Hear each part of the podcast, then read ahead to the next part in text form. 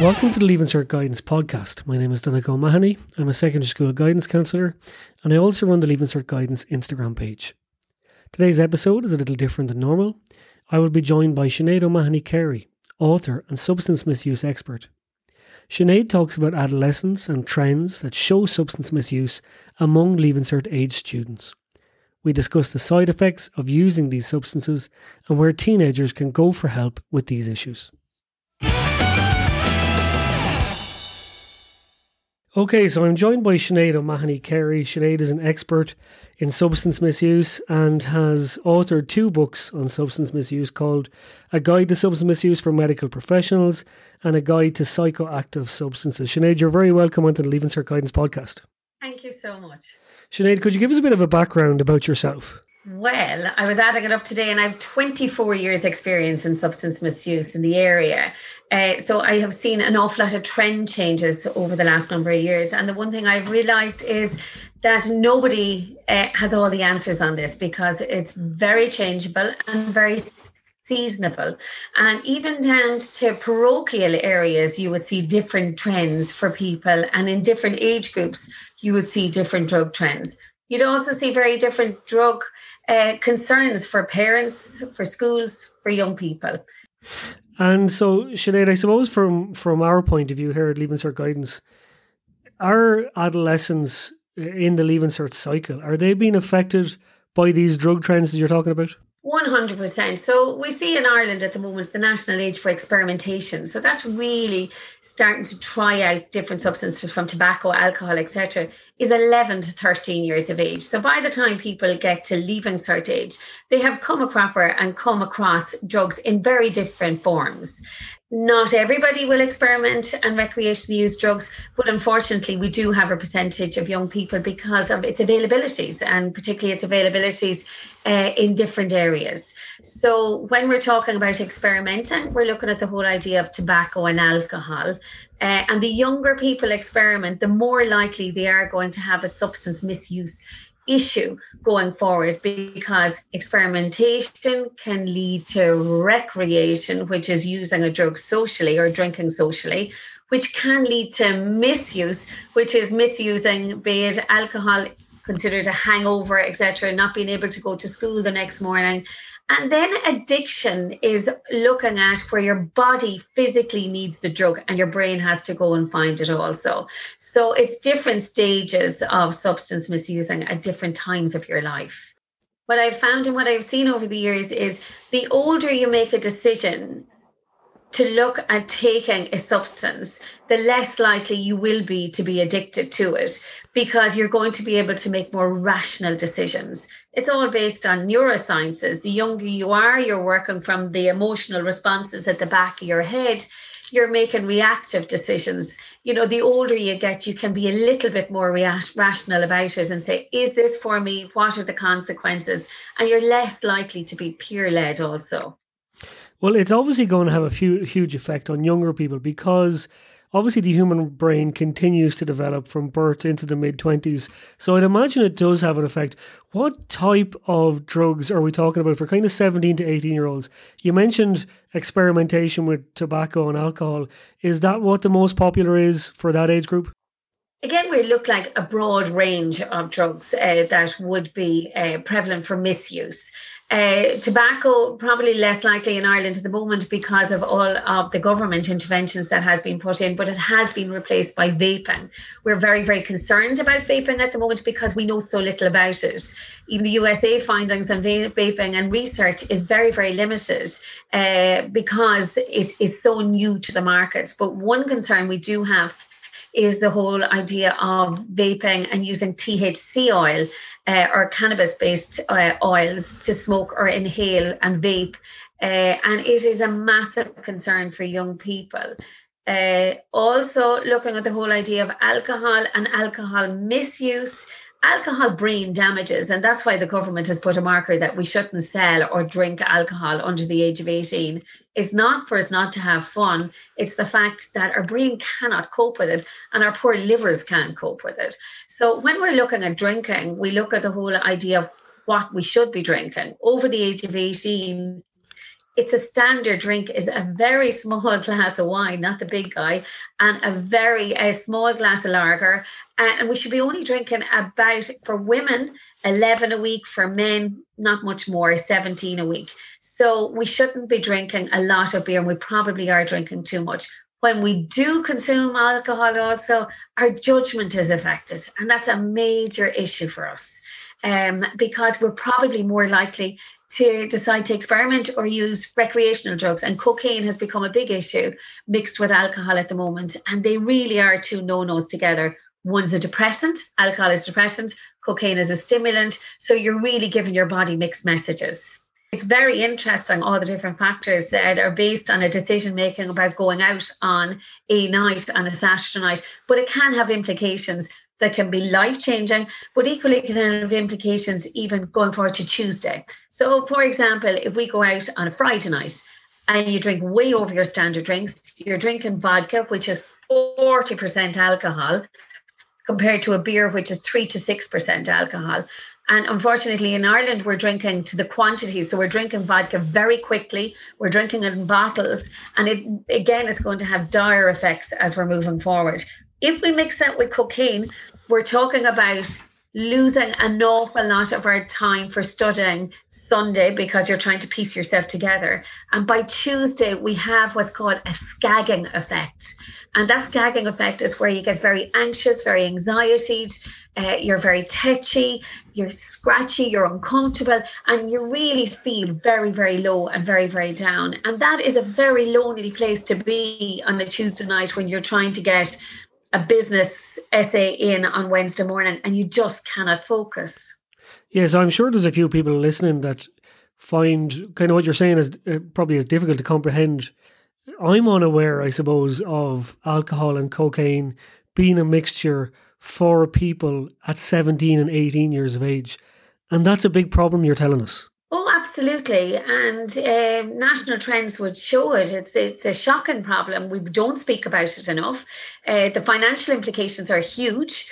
Uh, drug debt is huge, so intimidation can be huge also. But it's the psychological damage that we do to ourselves not even discussing the physical damage, which again can be detrimental because you're talking about heart attack or you're talking about having to attend to A and E.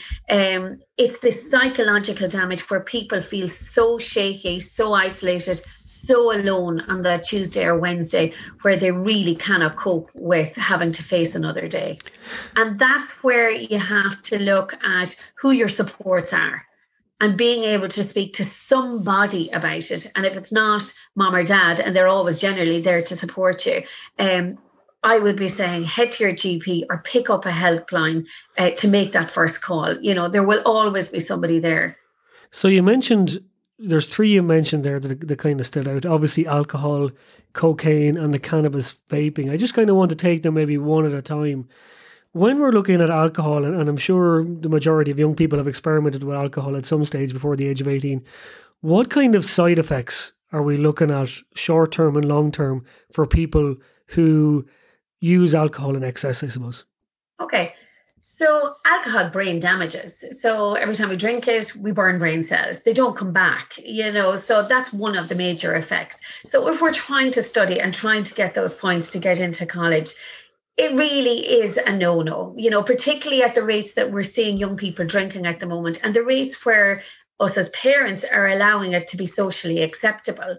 Uh, young people in Ireland are drinking too much too quickly, and that is a concern when you're trying to study and focus over a weekend. So if you go out on a session on a Friday night, you're not going to be able to focus on a Saturday, and you really only will be coming to on a Sunday. So you've lost two days, you know, and that's where we're coming to the misuse stage of substance misusing. And that's actually, you know, very much at an extreme level. And we shouldn't be there in, in the numbers that we are presently. It's going to um, affect your short term memory basically if, if you're drinking excess alcohol it's it's damaging brain cells and it's going to affect you. Absolutely. And you've no you've no motivation. You're tired. You know you want to just uh, sleep. You know you can't get yourself motivated to study. So you really have lost a chunk of the week, you know, and that's just looking at the very immediate effects. We're not looking at the long term. Uh, and I suppose we have to also consider the pandemic presently and where people have become more isolated. Uh, we don't have much research on it because it's such a new area, but I would hate to think that young people are drinking on their own or in a very isolated um, you know, area for themselves because that again can be detrimental. We also have to remember alcohol is a depressant. Even though the buzz when we drink it first, it tricks us to make us feel very socially funky and having a great time there is an absolute drop with it and we do get very very depressed after it. And that's why people feel so low after a session. Um, and that is I suppose again, I use the word lonely and isolated, but that's the words that people use when they speak to us about it, you know, because they can't start whinging and crying to their parents because they shouldn't have been doing what they were doing, you know. So just being careful amongst your friends uh, and amongst your peers, you know, that you support each other. And I would be saying harm reduction is the key when you're looking at alcohol, reducing your harm all of the time.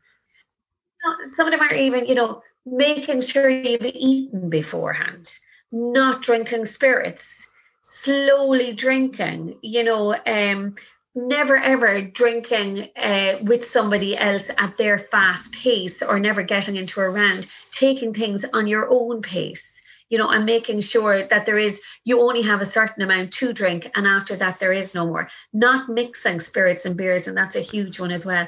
And always, always being cautious of how you drink, who you're drinking with, and substances that are around you when you are drinking, because remembering that you know we're going to be that little bit freer in our decision making and it mightn't be the decision that we should be making. Well that's great advice for students who are drinking. You know there is a certain way to drink to be able to protect yourself i suppose.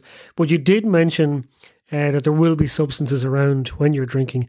Uh, you mentioned alcohol as a depressant and you mentioned cocaine as a stimulant so that brings us to cocaine next uh, and, and, students uh, use of it what again are the short term side effects and even long term side effects of cocaine use? Okay, so cocaine is a worry. It's a it was considered a recreational drug, you know, in Ireland over the last number of years. It's filtered down to younger people. Um, it has a very short term effect, um, and that's why uh, it intrigues people, uh, and it is a concern because it can kill you and that's really it. Bottom line, we don't know what we're taking. We don't know what adulterants are in it. We don't know what percentages of cocaine is in it. We don't know how our body is going to react. Some of us have what's called a slow metabolism, others have a fast metabolism. It's a gamble. You know, it is an absolute gamble every time you take it. So, cocaine lasts in your system about 72 hours if you're being drug tested for whatever reason. But that's not the effect we're concerned about. The effect we're concerned about is during the week where you're feeling very low or that you feel that you need to take more to get you through into the next day. I have seen in the 24 years that I'm working in substance misuse that the drug always wins. You know, the drug user doesn't or never does win. It's always the drug that wins. And cocaine is one of those winners at all costs people think they're going to be able to handle it, but I've never seen anybody that can actually beat cocaine. Cocaine always wins. It's a greedy drug. People want more and more and more. And that's the worrying concern. And again, you're very isolated and very lonely when you come to that misuse stage of using cocaine when it's not fun anymore, just out on a Friday night and having a little line and experimenting with people, when it becomes a fact that, whoa, my head is fried now and I need more of this. Yeah, so you, you like obviously the main side effect it can kill you, and you you talked about that because you just don't know what's in it. There are no health and safety standards when it comes to illegal drugs. You don't know how they've been generated. You don't know who has generated it. You don't even know how it's been smuggled into the country, even if it has been. So there are huge worries with that, I guess. Absolutely. When we look at the concerns we have around alcohol and, you know, it's a legalized substance, you know, where we can misuse something, we have to be very, very careful of the effects for us. With substance misusing of illicit substances or illegal substances, There is no standard, you know, and again, we're very vulnerable to that, you know, and we have to be very, very careful for ourselves. We only have one life. So it's to get the most out of it. And being 17 and 18 is really that start of that brilliant phase in your life when you have so much going for you. And that's why we really want to get you to get the best out of it. Another one you mentioned there was cannabis vaping. Um, you did mention this before, and I was a bit surprised. I never knew it was a thing. Can you explain that to us? Yeah, it seems to be a new trend at the moment where people are buying illegally THC oil, that's tetrahydrocannabinoid. It's a, a part of the cannabis plant.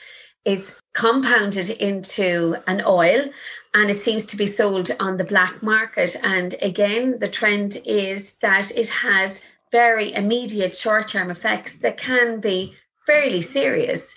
That's anything from fainting to crying to what we call whiteners, where people feel very nauseous, they feel sick, to a psychosis, to hearing and seeing things that aren't actually there.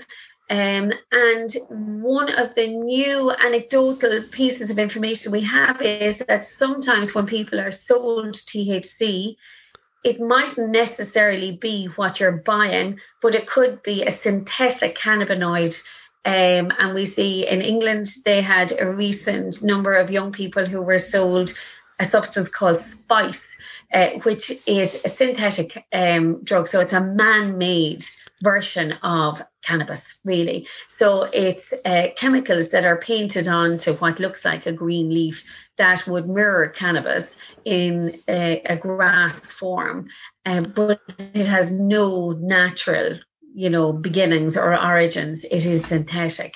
Uh, again, we don't know what the long term effects are for young people, but we are very worried if you're smoking or in vaping or inhaling any of these substances with your peers and you don't have an adult around or you don't have anybody to protect you, that is a worry that you're left on your own or that something serious can happen. Now, the piece with THC and cannabis is it affects your short term memory if you're studying. The brilliant piece about it is for cannabis users, and if you just bring one thing away tonight, is if you stop using cannabis, your short term memory will come back. If you're drinking alcohol, you'll never get back the brain cells that we've burned. But for cannabis, it can come back. And that is good to know when you're aiming for exams, when you're aiming for the mocks, when you're aiming for the leaving cert. So the fact it can be changed, reversed within a matter of weeks if a person abstains from it is a huge thing. And it's great for people to hear that, I suppose, if they're in a funk. Memory is critical for, for learning and for study, but cannabis doesn't just affect memory, it, it can also reduce motivation as well to learn. Oh, absolutely. And I mean, again, it's a depressant. You know, it can be, you know, sometimes hallucinogenic, but it's a depressant. So it is an absolute demotivator, you know, and it doesn't bode well with studying, even though in the beginning, and this is all about when you're in the experimentation recreation phase, it's a friend. It's it's it's doing you a great favors. Very quickly, it, t- it turns into an enemy, you know, and it, then you're on that sliding slope. So instead of having to head towards that sliding slope, just don't bother. Don't use it. You know, that would be my my old experienced opinion on it. So Sinead, when you are heading towards that sliding slope, as you said, what can people do if they want to reach out to somebody, if they want to stop, if they want to if they want help? Where can they go? What can they do? I know you kind of mentioned it earlier briefly. Oh wow! Anybody, anybody that you feel will listen. You know, anybody will help you if you need or want help. You know, there are going to be very few that will turn their back to you. It is so important to speak. Uh, mom and dad are there. Older brothers and sisters are a great one as well. You know, because they've walked that walk and they've been through this hard phase of being an adolescent in a very very fast world now. So that is a brilliant a kind of, you know, or a cousin, somebody that has been there, somebody that has your interests at heart. Because very often you would see that where you have pals that are drug using, where it's a party, it's all good, where the chips are down, everybody bowls and you're very much left on your own.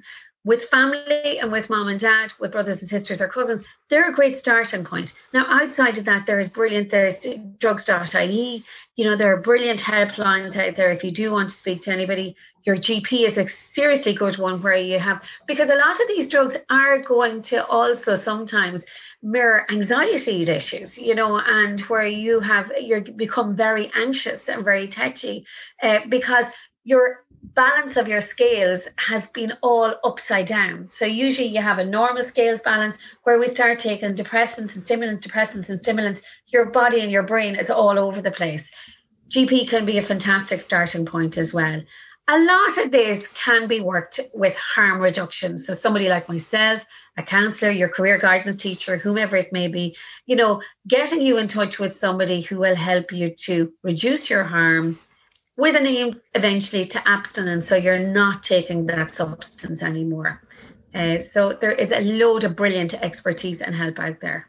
Sinead Mahony Carey, substance misuse expert, you really educated me and I'm sure a lot of listeners uh, in this episode. I we I really appreciate you coming on. I'm sure uh, our listeners really appreciate you coming on and giving your time. That was excellent. Thanks so much, Sinead. Thanks.